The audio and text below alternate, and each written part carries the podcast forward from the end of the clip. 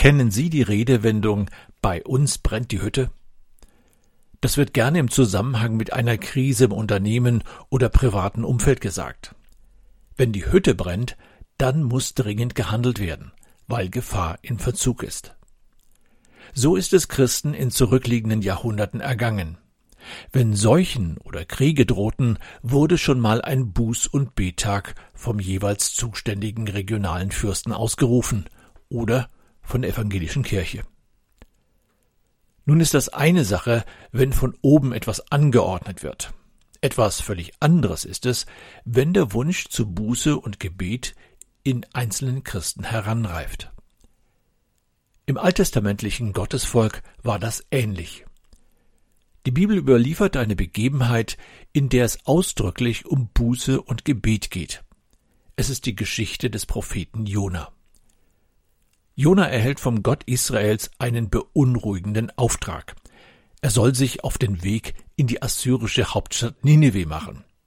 Ninive liegt im heutigen Nordirak und dort in einem Landstrich, der als Mesopotamien bezeichnet wird. Die Stadt Ninive muss man sich als eine bedeutende kulturelle und politische Metropole vorstellen, die 120.000 Einwohner zählte und schon zu Jonas Zeiten auf eine lange Geschichte zurückblicken konnte. Jona verspürte allerdings wenig Lust, das Gericht Gottes zu predigen, denn er wusste um die Brutalität der Assyrer.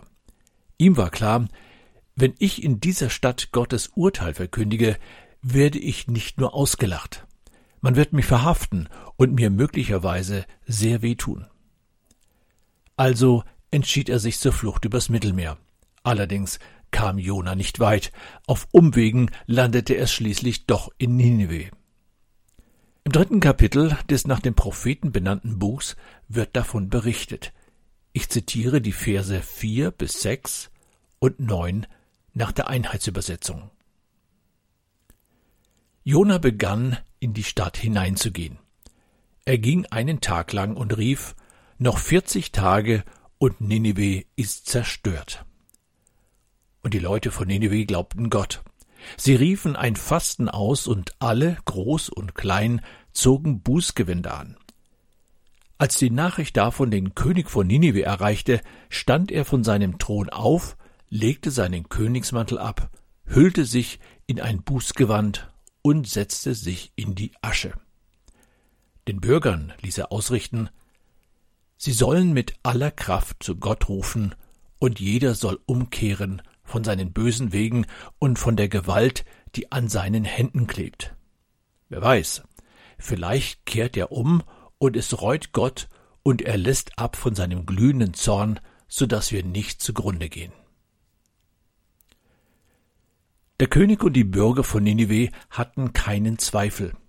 Wenn das wahr werden würde, was der Prophet Jona predigte, waren das keine guten Aussichten.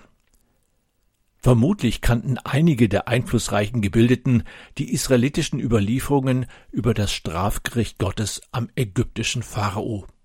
Und schon allein deshalb war höchste Vorsicht geboten. Wer weiß, wozu dieser Gott fähig war.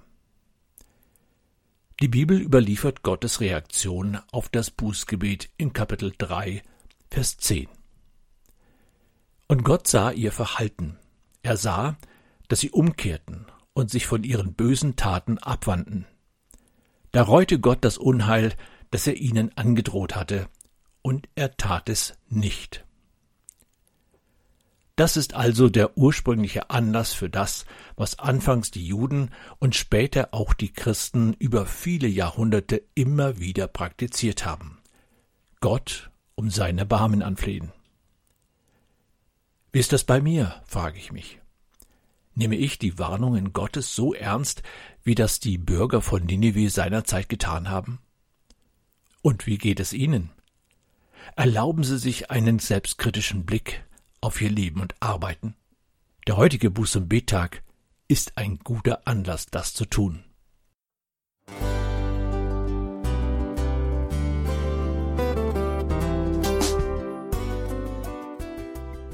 Liebe Zuhörerinnen und Zuhörer, vielen Dank, dass Sie unser CD- und Podcast-Angebot in Anspruch nehmen. Wir freuen uns, dass unsere Sendungen auf diese Weise verbreitet werden.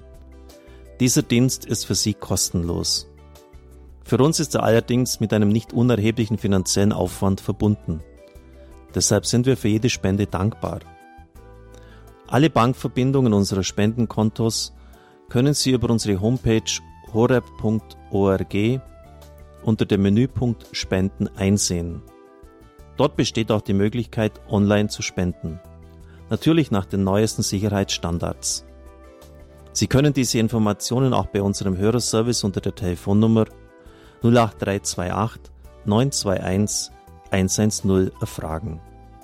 Ich wiederhole die Rufnummer 08328 921 110. Vergelt's Gott für Ihre Unterstützung. Ihr Pfarrer Kocher.